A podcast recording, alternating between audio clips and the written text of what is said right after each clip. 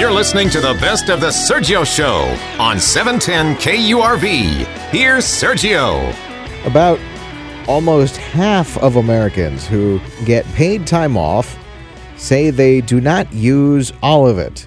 Should you be using all of it? Joining us on 710 KURV, mental health coach Dr. Vince Callahan joining us. So, how much time should you be taking during the year? Well, there's a study in Australia that uh, they track people for a year and prior to vacation and afterwards and movement and all that kind of stuff. And what they came up with was between four days and 14 days is the optimal vacation time. But like you said, about half of Americans don't take their time. Let me throw another number out at you. Over 27% of people who actually do go on vacation take their cell phones, laptops, and tablets, and they check their emails and work from their vacations. it's kind of that kind of defeats the purpose, I admit. Uh, though, uh, is that something for the sake of I don't know, being polite to your coworkers? You know, just for like a simple question or something like that, it, because you're going to be well, gone for a week. you're going to be gone for a week, but you we have this feeling of guilt for taking time, and like the workplace can't function without us. Plus, we're addicted to our cell phones and tablets and laptops anyway. But we that's a whole other story.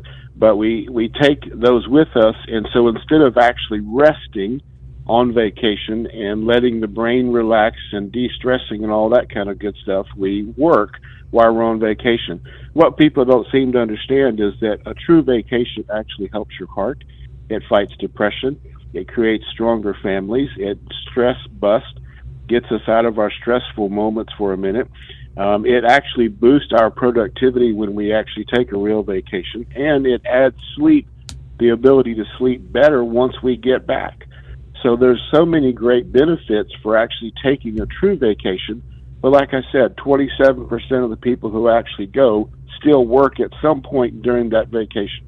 Dr. Which Vince kind of defeats the purpose.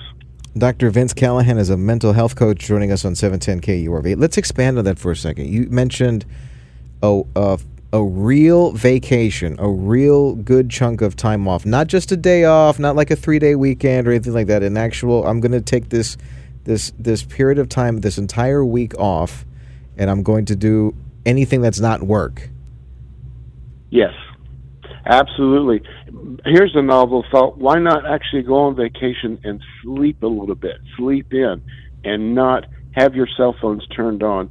Uh, what that study in Australia found that people who are actually active prior to vacation, they usually go away somewhere to still be active, and their movement stays up after they come back. People with a sedentary lifestyle will do a little bit of activity, but then they come back and sleep and kind of go back into that lifestyle. And so it's kind of amazing how it's kind of like, I guess, a New Year's resolution. We say we're going to do something and then we fall short about a month into it, month and a half into it. And so to actually go away and to rest and let your brain recoup from the stress that you're under because we're always under stress. We're producing cortisol like crazy, which leads to so many other things. But to actually take the time and unplug and leave the phones by, by the bedside and leave the laptops and the tablets and actually do something as a family and rest will do so much more for who we are as people and our families. And the health reasons are the research is out there. There's just so many uh, health reasons that that it helps us to rest if we would actually do it. Dr. Vince Callahan is a mental health coach joining us on Newstalk 710 KURV. When you go on vacation, should you leave town or should you have a staycation? What are the benefits? Uh, leave town, get away from everything, and unplug from everything. Because if you stay home, you're you're going to have a higher rate of that 27% of working than if you actually go away. So you should go away, get away from everything, and leave the electronics at home. People can know how to find you if you let them know you're on vacation. They'll they'll find you later. They don't have to find you while you're on vacation.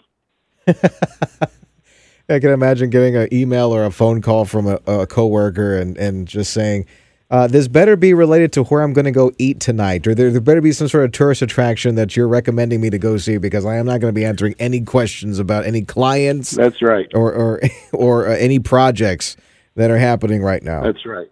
Should you That's should right. you put your So- foot down? Is that uh, frowned upon?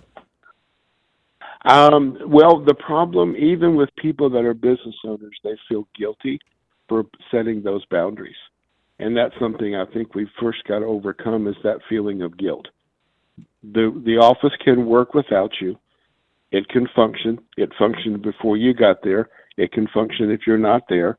You're not going to lose your place in line. So we've got to get past that guilt feeling of, oh my God, what's going to happen if I'm not there? Once we get past that, it's easy to unplug. Even business owners feel guilty for taking time off. But all the studies show that your productivity actually increases if you'll take this time and unplug. Yeah, I always feel recharged after taking a an extended period of time off and coming back. You come you you're rested, you have new experiences to draw from, you have good ideas. It's good to take some of that time off and not feel guilty about it. Thanks a lot, Dr. Callahan. It is. Appreciate it. Oh, any final thoughts Thank before you we so go? much. Any final thoughts? Yes, I actually just did my own advice and took a little vacation and did nothing but sleep for two solid weeks. It works. I love that idea. I might I might follow that advice. Thanks a lot. Mental health coach Dr. Vince Callahan joining us on News Talk 710 KURV. This is the Sergio Show. You've heard of offshoring.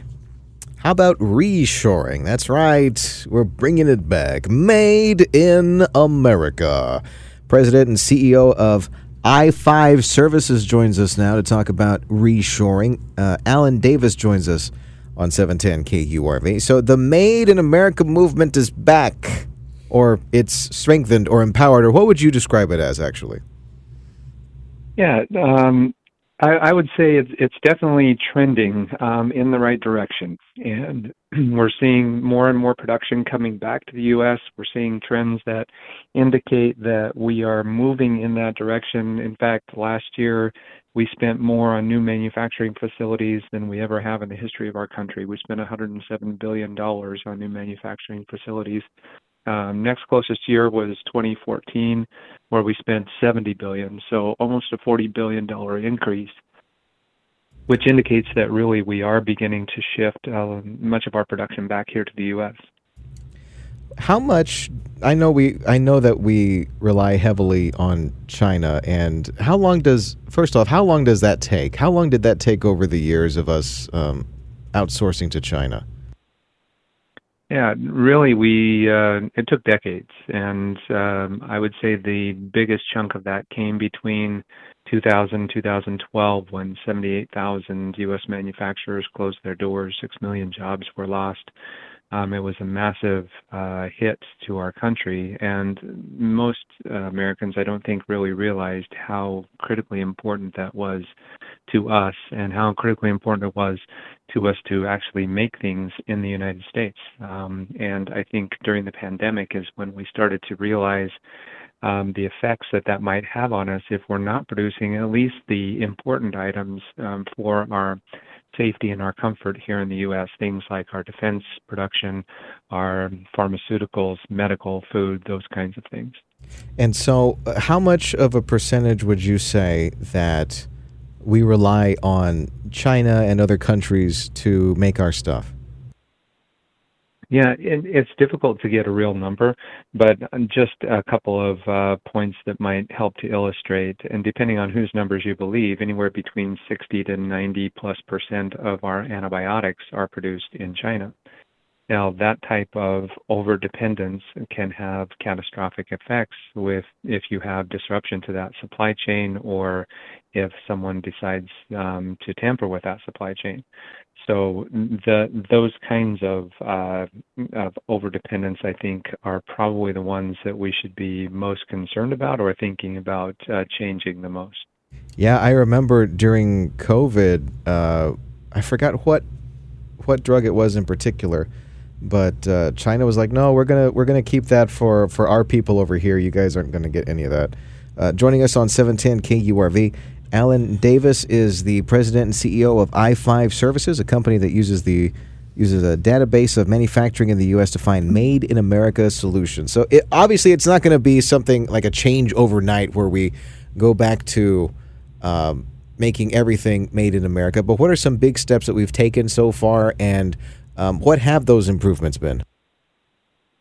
Yeah, I, I think one of the trends that um, we should all kind of take notice of is that manufacturers in the U.S. who are producing in China have started to do two things. Um, first thing is they've started to produce um, more here in the U.S. and create more facilities in the U.S. Um, for the U.S. and North American market. And they're continuing to produce um, in China what they need for the Asian markets, uh, which is a, a positive thing when you think about it overall. You want to be able to source local first and be able to produce what you need as close to your facilities as possible. It keeps uh, costs down, it keeps um, pollution down. There are a lot of reasons why it really makes sense to to do it that way, and I, I think that should be one of the most telling signs for all of us that we're we're beginning to to think more intelligently about the way we produce globally and producing more local first is actually a benefit to all of us. Tell us uh, more about what you do at i5 Services. Yeah, so we have a solution called the Connex Marketplace. Um, it's C O N N E X for anyone who might want to uh, get more information about it. But we built it because uh, years ago we started looking and we found it was easier for us to find uh, manufacturer or production in China than it was to find the guy down the street who was making the exact same thing. And we just found that that was uh, a significant problem that we wanted to make sure that we could find our U.S. manufacturing capabilities. You know, we've had many people over uh, the years tell us that, hey, we don't make that in the U.S. anymore and you know be able to search in our uh, database and find that yes we do make it here and we have hundreds of manufacturers who are currently producing it. In fact i, I had a recent meeting with a dod leader who said they couldn't find ball bearings in the united states no one who made them and that they had been looking. And you know within minutes we had found uh, you know well over 30 ball bearing manufacturers here in the US and so I think a lot of it has been visibility and understanding, right? That we couldn't find what we were looking for because we didn't have the resources to do so. And then, uh, you know, the beginnings of the belief that we couldn't or didn't produce it in the U.S. anymore when in fact we do. And so that's really what we're doing is helping to reverse that trend, helping people to see, know, and understand what our U.S. manufacturing capabilities truly are. You know, a, a good question I just thought of right now is uh, Are there any, uh, I, I, know there's plenty of regulatory differences, but what are the main ones in America that would be different from China that would kind of get in the way of a wave of uh, made in America coming back? Yeah, uh, you know, and, and that's a great question because our policies that we've created over the years, uh, some of them helpful and good, others not so much but um, they've made it difficult, and particularly for some areas of manufacturing.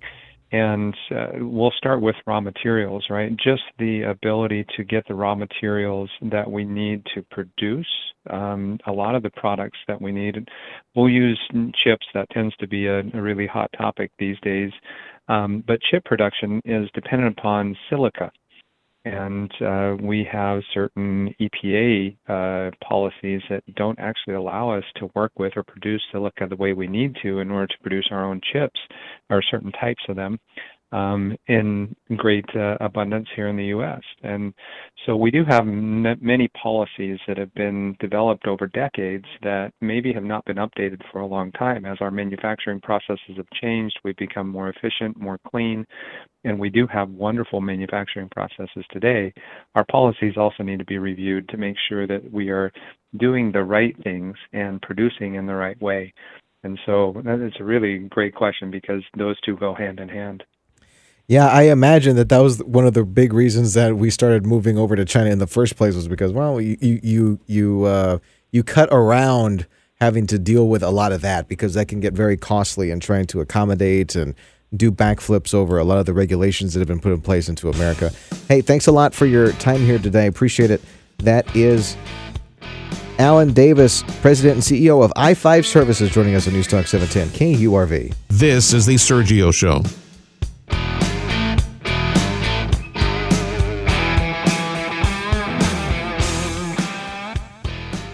You're always on the go. Obviously, pretty busy. Busy with work. Picking up my kids from school. From work to kids to running errands, your entire day is a hands on, never ending frenzy of activity. Luckily, getting the news is now voice activated. Just say, Alexa, play 710 KURV. I like to know what's going on in my world. I gotta know what's going on in my city. Putting the smart in your smart speaker. I'm getting my news from you and my information. For the latest news and to find out what's happening in rich, clear audio, just say, Alexa, play 710 KURV.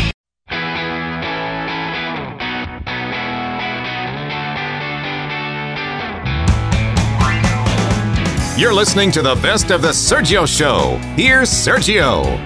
Is it possible that we could be too fat to fly? Joining us on 710 KURV, Patrick Arnzen is a former airline pilot who has built and run several aviation businesses over the course of his career. He joins us now. What is the, the thinking behind this, being too fat to fly? And have uh, airlines already been doing this? Good morning. Well, thank you so much for having me. Um, I don't think it's we're we're too fat to fly. I think that um, what a lot of these airlines and you know the FAA and and you know the equivalent of the FAA in other countries are trying to do is to determine you know what is a realistic average per passenger so that the pilots and the airlines can can more effectively and more safely calculate you know the weight and balance of these aircraft to make sure that everyone stays in compliance and, and we all stay safe. Give us a, a behind the scenes look at the problem. I know it's it's you know it's low key a joke that we have uh, in America an obesity problem and a lot of us like to fly, but um, there's there's actual legitimacy behind um, looking into this, right? There really is. You know, I think as as more people fly and as as we as a population get bigger, um, it's it's important to really understand, um, you know, the the weight of the people that that were flying. Um, you know, a couple years ago, the FAA increased the average uh, adult passenger and carry-on bag to 190 pounds in the summer and, and 195 pounds in the winter.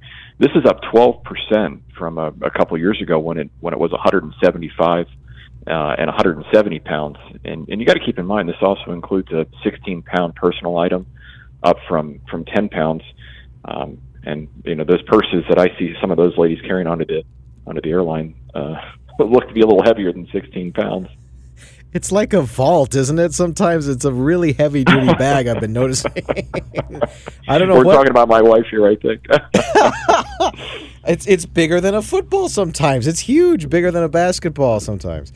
Uh, joining us on They are. 710 KURV, former airline pilot Patrick Arnzen joins us. We're talking about weight requirements and new weight standards on flights. So, what have some other? Give us some examples of some airlines and what they've been doing.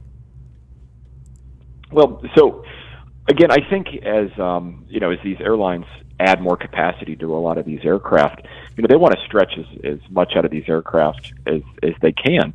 So I think a lot of these lower cost carriers are, are adding seats, and you know, and the, the leg room is shrinking.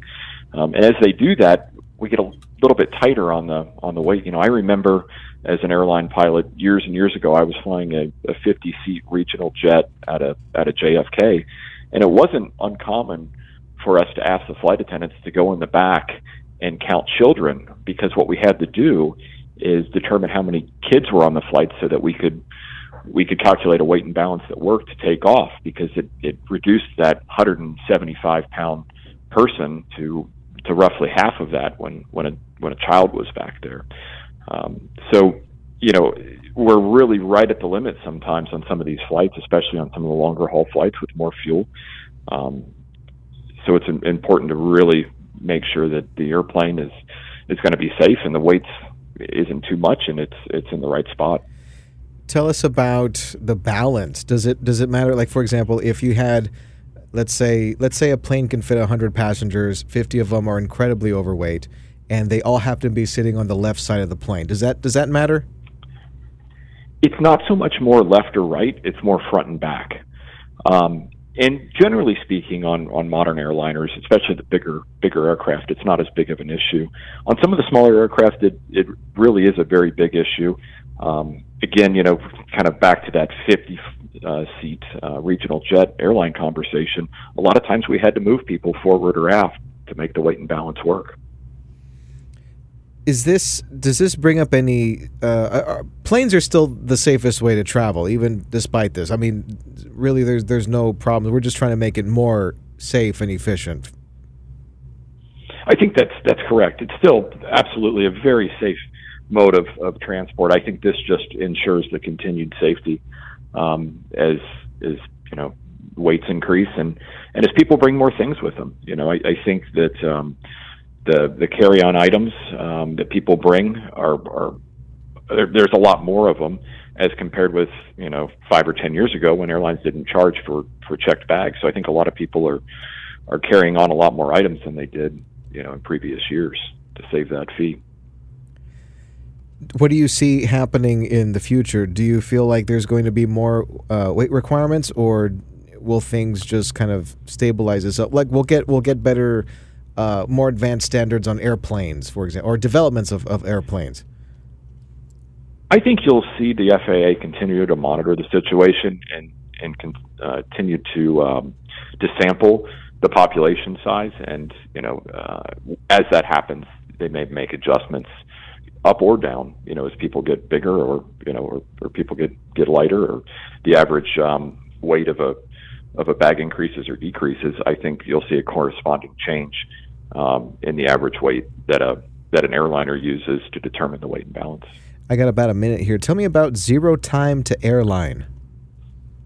Yeah, so we're um, we're an alternative to a, a four year university. Um, we train pilots in about nine to ten months to go from zero time to airline. Um, that gives um, gives people the opportunity to get through their training really quickly, spend about a year or so building their experience as a flight instructor.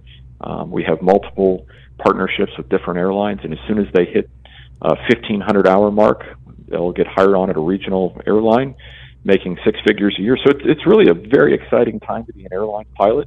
You know, we've got young people coming straight out of high school um, or, or changing careers and uh, spending about two years with us here in, in Dallas, Texas, or Denison, Texas and uh, and then heading the airline and and having a great career. That sounds awesome, Patrick. Hey, thanks a lot for spending some time with us and telling us about that. That's Patrick Arnzen, former airline pilot, joining us on Newstalk 710 KURV. This is the Sergio Show.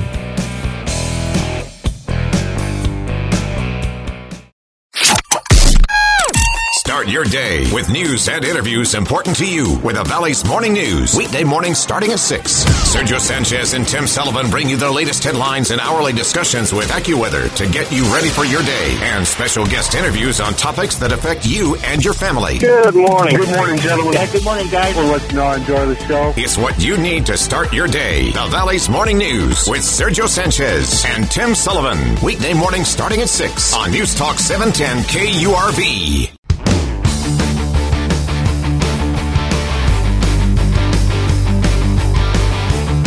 You're listening to the best of the Sergio Show. Here's Sergio. There's a new personal finance study that shows how fear around personal finances can impact mental health. Joining us on 710 KURV to outline the problems that are happening for every generation, CPA and money manager Bill Dendy joins us. Welcome back, Bill. Good, good hearing from you again. So it, I'm sure this uh, this study is different for every generation, from the baby boomers to Gen X, millennials, and Gen Z. So, what are the big differences here? Well, a few things stand out. And you're right, there are similarities in that personal finances lead the way for all four generations the baby boomers, Gen X, millennials, and Gen Z. Uh, but Gen Z disproportionately, 64% say that uh, a great deal or quite a bit of stress is around personal finances. And uh, while that's 45% for baby boomers, and as the generations are younger, it increases up to the 64%. Uh, 64% really worrying about personal finances is a large percentage.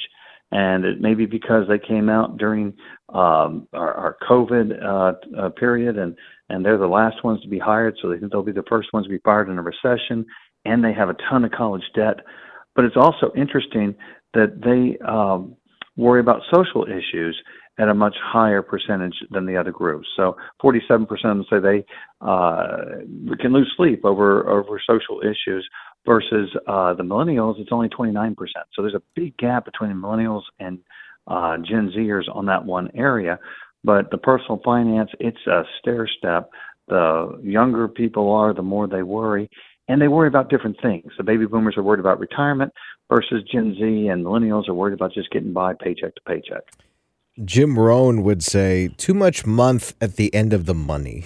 we, we have problems with with with budgeting i think is is what our problem is because yeah it's like you get for example i get paid uh every two weeks i get paid bi-weekly and uh once you get the check that money's already gone right because of bills and and debt or whatever and it can be tough to figure out what to do with what little is left joining us on 710 KURV uh, KURV is uh, CPA and money manager Bill Dendy we're talking about the the the impact of personal finance on the mental health of the different generations that are out there currently. So, managing your your resources, uh, what, what, what how are everybody's doing it differently, right? That, yeah, and you hit that right on nail right on the head there.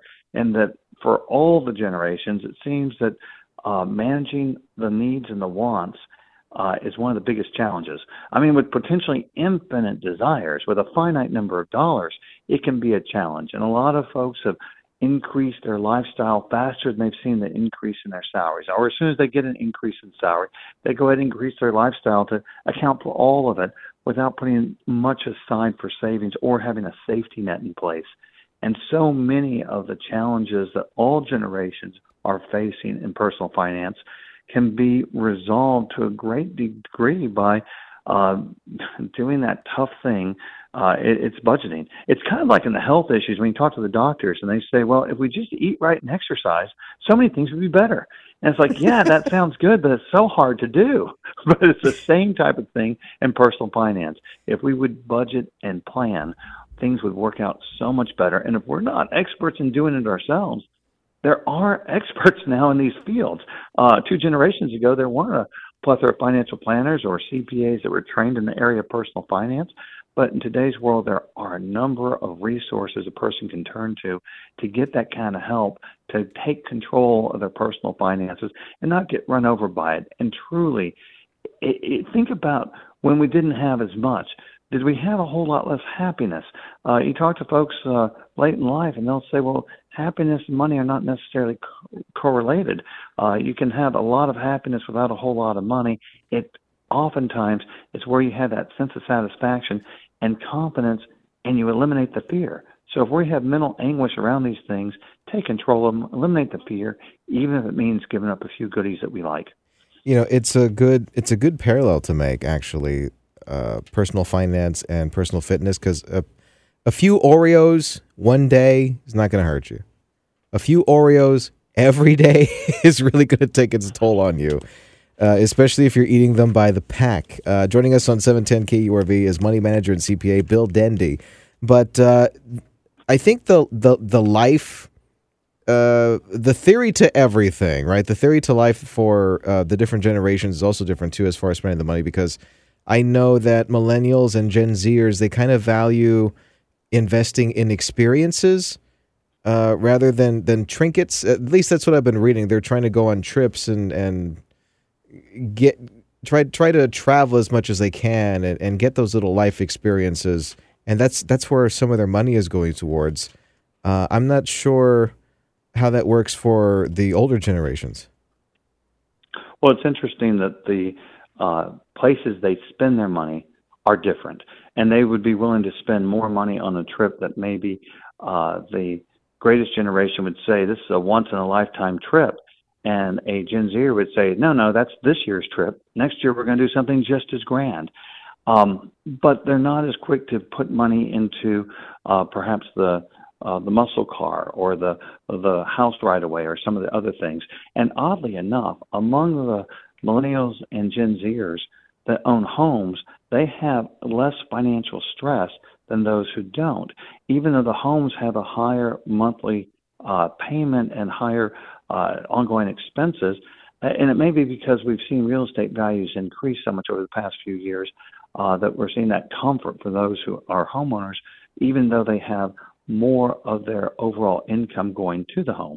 So uh, Gen Zers, you're, they do spend their money in different ways, yet overall, um, we're, we're looking at uh, uh, the fact that people are oftentimes, uh, again, controlling their budgets, maybe the way I control my weight. You know, if I if I do too much one month, I just back off the next month. It's summer season, the swimsuits are coming out. Okay, I won't eat the the cookies at the break. But you know, when I get comfortable and I'm able to button my my coat button again, uh, I, I quit eating the cookies. So we kind of we spend too much one month, we just back off the next. And as long as we're not going negative, we're okay. But the problem is not going negative and being okay is not good enough to make sure you have those emergency reserves and that you're saving for other things you're going to want to have later in life. And that takes a bit of a financial plan. I need to have you back on, Bill, to talk about retirement because I don't know if all of the generations view retirement as the same.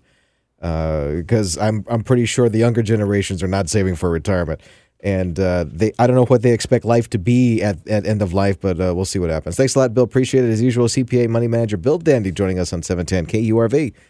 This is the Sergio Show. It's the rise of the machines all over again. Wowzers. Uh, IBM is planning to replace nearly 8,000 jobs with AI. Joining us on 710 KURV, Josie Parks is a expert on machine learning and AI. Joins us now. Uh, so, what's what's the story here with IBM? What what are these jobs that are being replaced here with AI?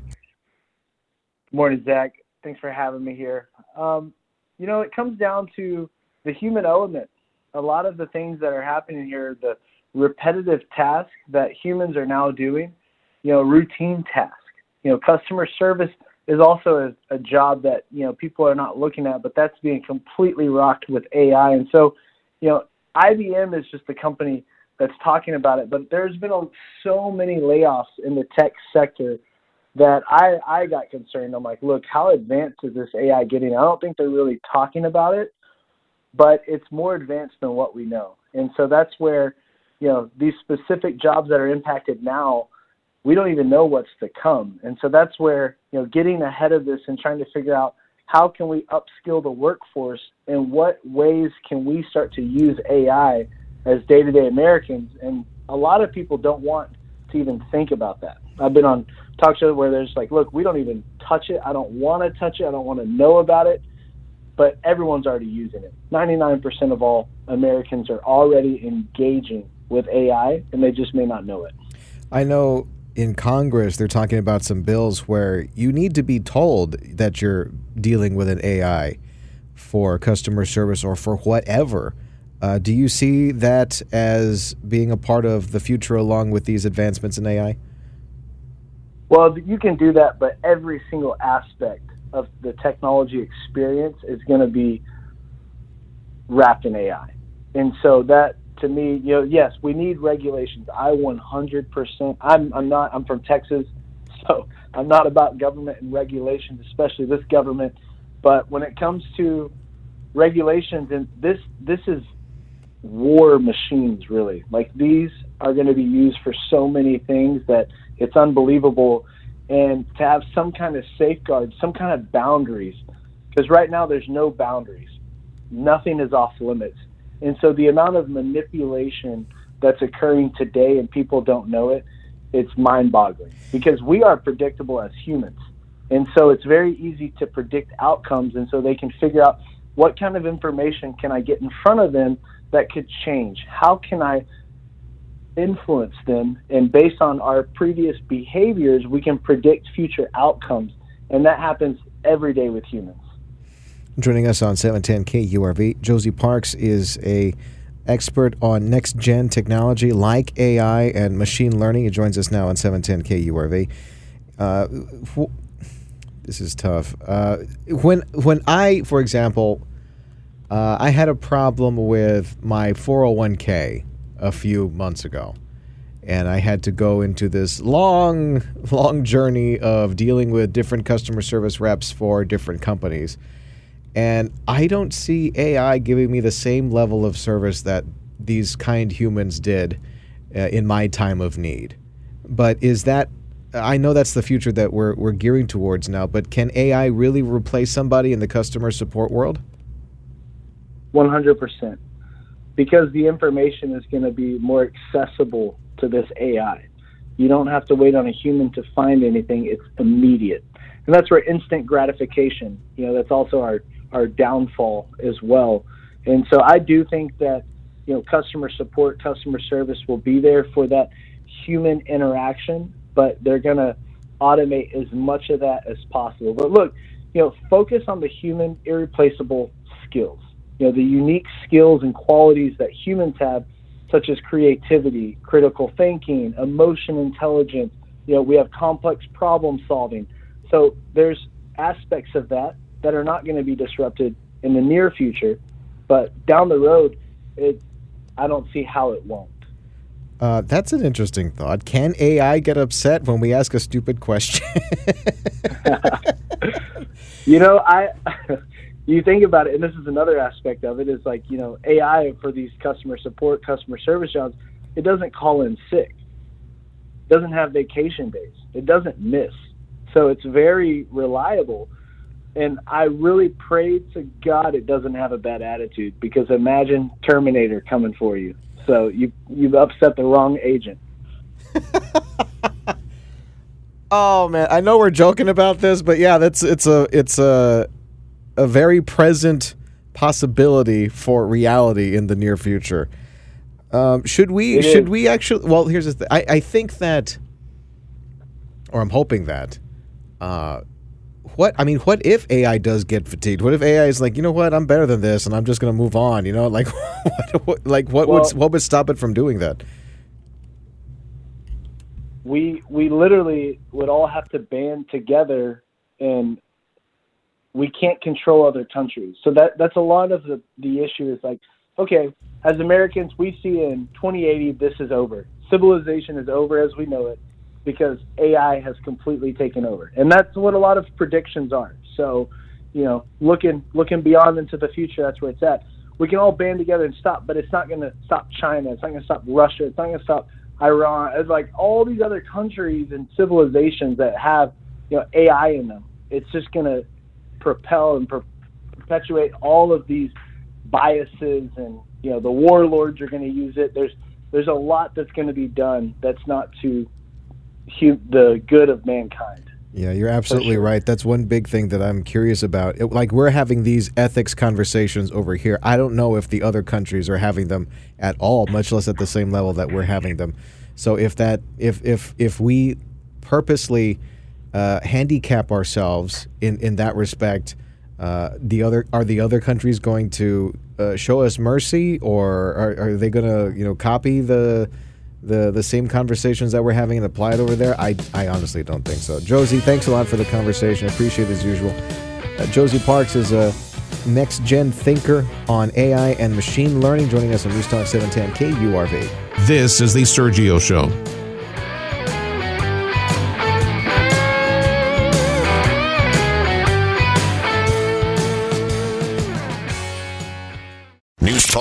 1010 KURV. When news breaks, we break in. Break in. Breaking news. Stay alert and listen to the weather forecast. We need to be aware and alert to what's going on. Breaking news means it's happening now, and we mean now. Breaking news underway right now. Breaking news on News Talk 710 KURV means we're bringing you the news as it happens. We have an active shooter, multiple gunshot victims. In this particular instance, we are in receipt of information. When news breaks, we'll break in. Count on News Talk 710 KURV and KURV. KURV.com.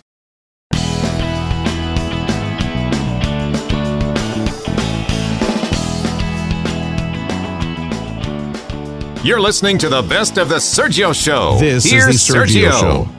Well, let's talk about climate change, ladies and gentlemen, but not in the way that you traditionally might think. Not in the way we got some we got some big wrinkly brains, some 200 IQ on the line with us today. Grayson Massey is with the Young Republican National Federation, the West Regional Vice Chairman, uh, as it were. And he's got an article in the Washington Examiner to win younger voters, Republicans should offer original climate change solutions. Now, here's the thing. I had a I had a very long monologue yesterday talking about hey, the GOP has got some problems in reaching younger people because we don't know how to talk to normal people. We have this there's this lexicon of of speech that we've got and we kind of stick to that bubble. We tend to to to, to uh, stick to that. But also, it's like that with a lot of our issues too. Some of it is very antiquated. So I like this this angle that you're coming out of. But what what uh go ahead and set it up for us. What are you referring to when you say that Republicans should be offering original climate change solutions?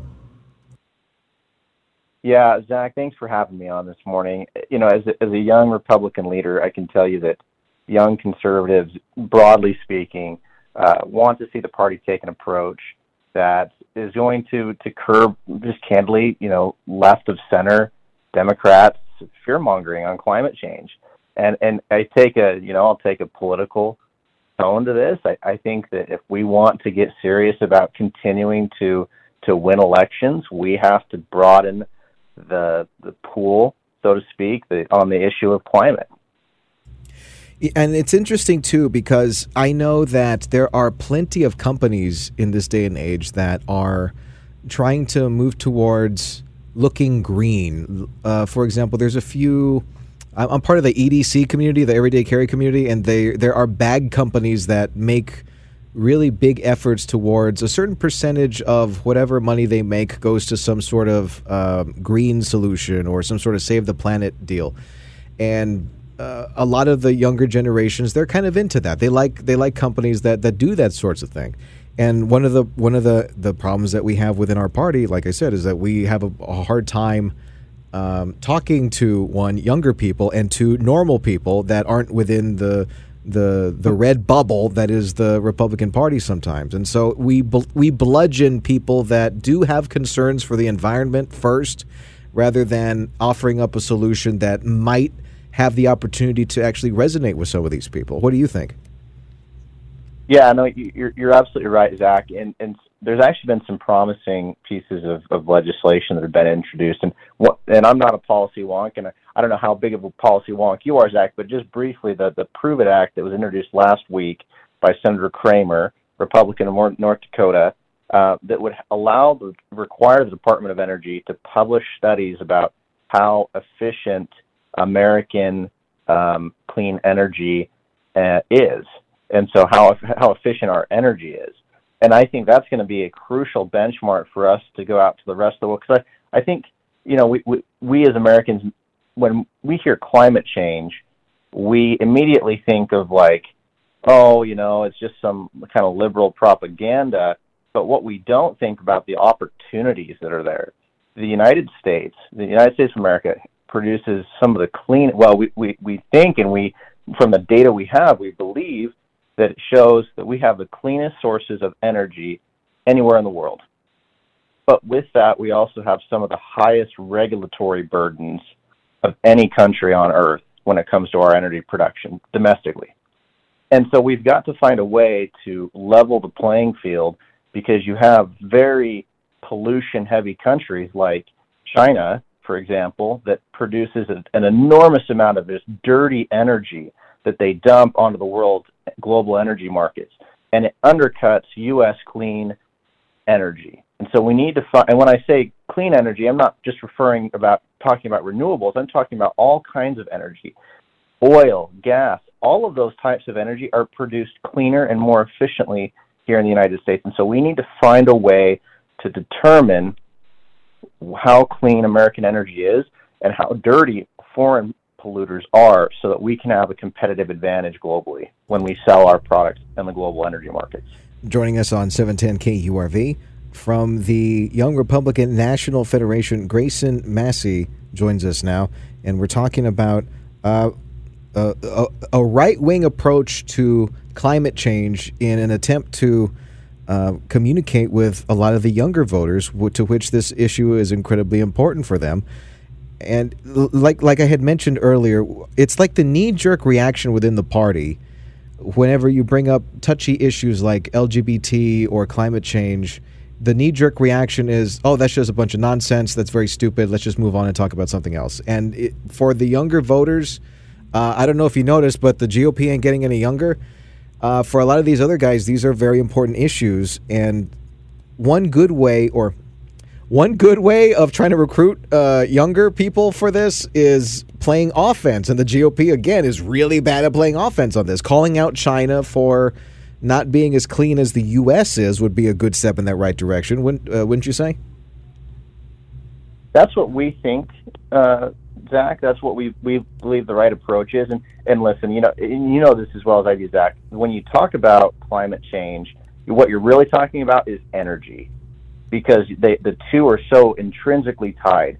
Because ultimately, whatever, however, the United States and the rest of the world chooses to chart its energy uh, sufficiencies, that's that's the whole premise for, for what's going on in the, in the world of climate. So as we tackle climate, um, we really just have to figure out how are we going to produce cleaner, more efficient forms of energy. And, and you're absolutely right. We feel like this is a winning issue for the GOP. We've sometimes sat on the sidelines. It feels like, but but that has long changed. You know, there's new leadership in the House and is coming to, to realize that we need to have a forward thinking plan. And we believe that holding China accountable, uh, reinvigorating the American manufacturing base by being competitive with these, these foreign polluters like China, like India, that are still industrializing, they're still growing. America should be the one that is leading the way, and we can, we have, and we will. Grayson Massey is a national board member and the West Regional Vice Chairman of the Young Republican National Federation, joining us on 710 KURV. Uh, tell me more about the Prove It Act, is it? Yeah, that's exactly right, Zach. And uh, yeah, as mentioned, you know, in, introduced last week by Senator Kevin, Kevin Crane, or excuse me, of North Dakota. And again, it would require the Department of Energy to publish a study identifying the average emissions of certain products that are made in the U.S. comparative to those that are made overseas. So basically, gauging what the how how pollution heavy American manufacturing is vis-a-vis uh, foreign emitters like China and India. And I, I think that that's going to be a helpful benchmark for determining what products can the United States make much more does make more clean and can do so more efficiently. And and I think we're gonna that's going to be a surprising result. We already have some data that supports that the United States holistically outperforms in in almost all categories for clean energy, uh, or excuse me, more efficient and cleaner forms of production than other other countries do. So we're really excited about this. It's uh, it's going to be a two year uh, piece of legislation that's going to be enacted, um, and then thereafter they'll continue to renew this moving forward. But we feel like it's uh, it's a step in the right direction. I I absolutely agree with you. I if you were the guy that's uh, doing the elevator pitch how would you pitch it to the old guard within the party to get them on board? And how would you pitch this to the, the younger crowd to be like hey listen you know we actually have some climate change solutions here and the the world is not as doomed as you think it is. And if it is it's not our fault it's china's fault. Yeah no i think that's a great question but yeah my elevator pitch would be uh, young conservatives would like to see our party take the lead on issues affecting american workers affecting American manufacturing that that is just candidly has been decimated over the past 50 years from low cost uh, production in, in foreign countries. And we'd like to see the world hold the United States, or excuse me, the U.S. hold China accountable for this pollution. Where can we get more information? Be, oh, go ahead, go ahead, go ahead. Sorry. No, that's fine, Zach. That would be my elevator pitch to the next generation, that we want to reinvigorate the American manufacturing base. And we can do so by creating more American jobs here. Where can we find out more information on the Prove It Act and more about uh, you guys over at the Young Republican National Federation? Yeah, there was several helpful pieces. Um, one on the Prove It Act. One was published by the Climate Leadership Council. I'd encourage anyone that's interested in learning more about the Prove It Act to visit the CLC climateleadershipcouncil.org.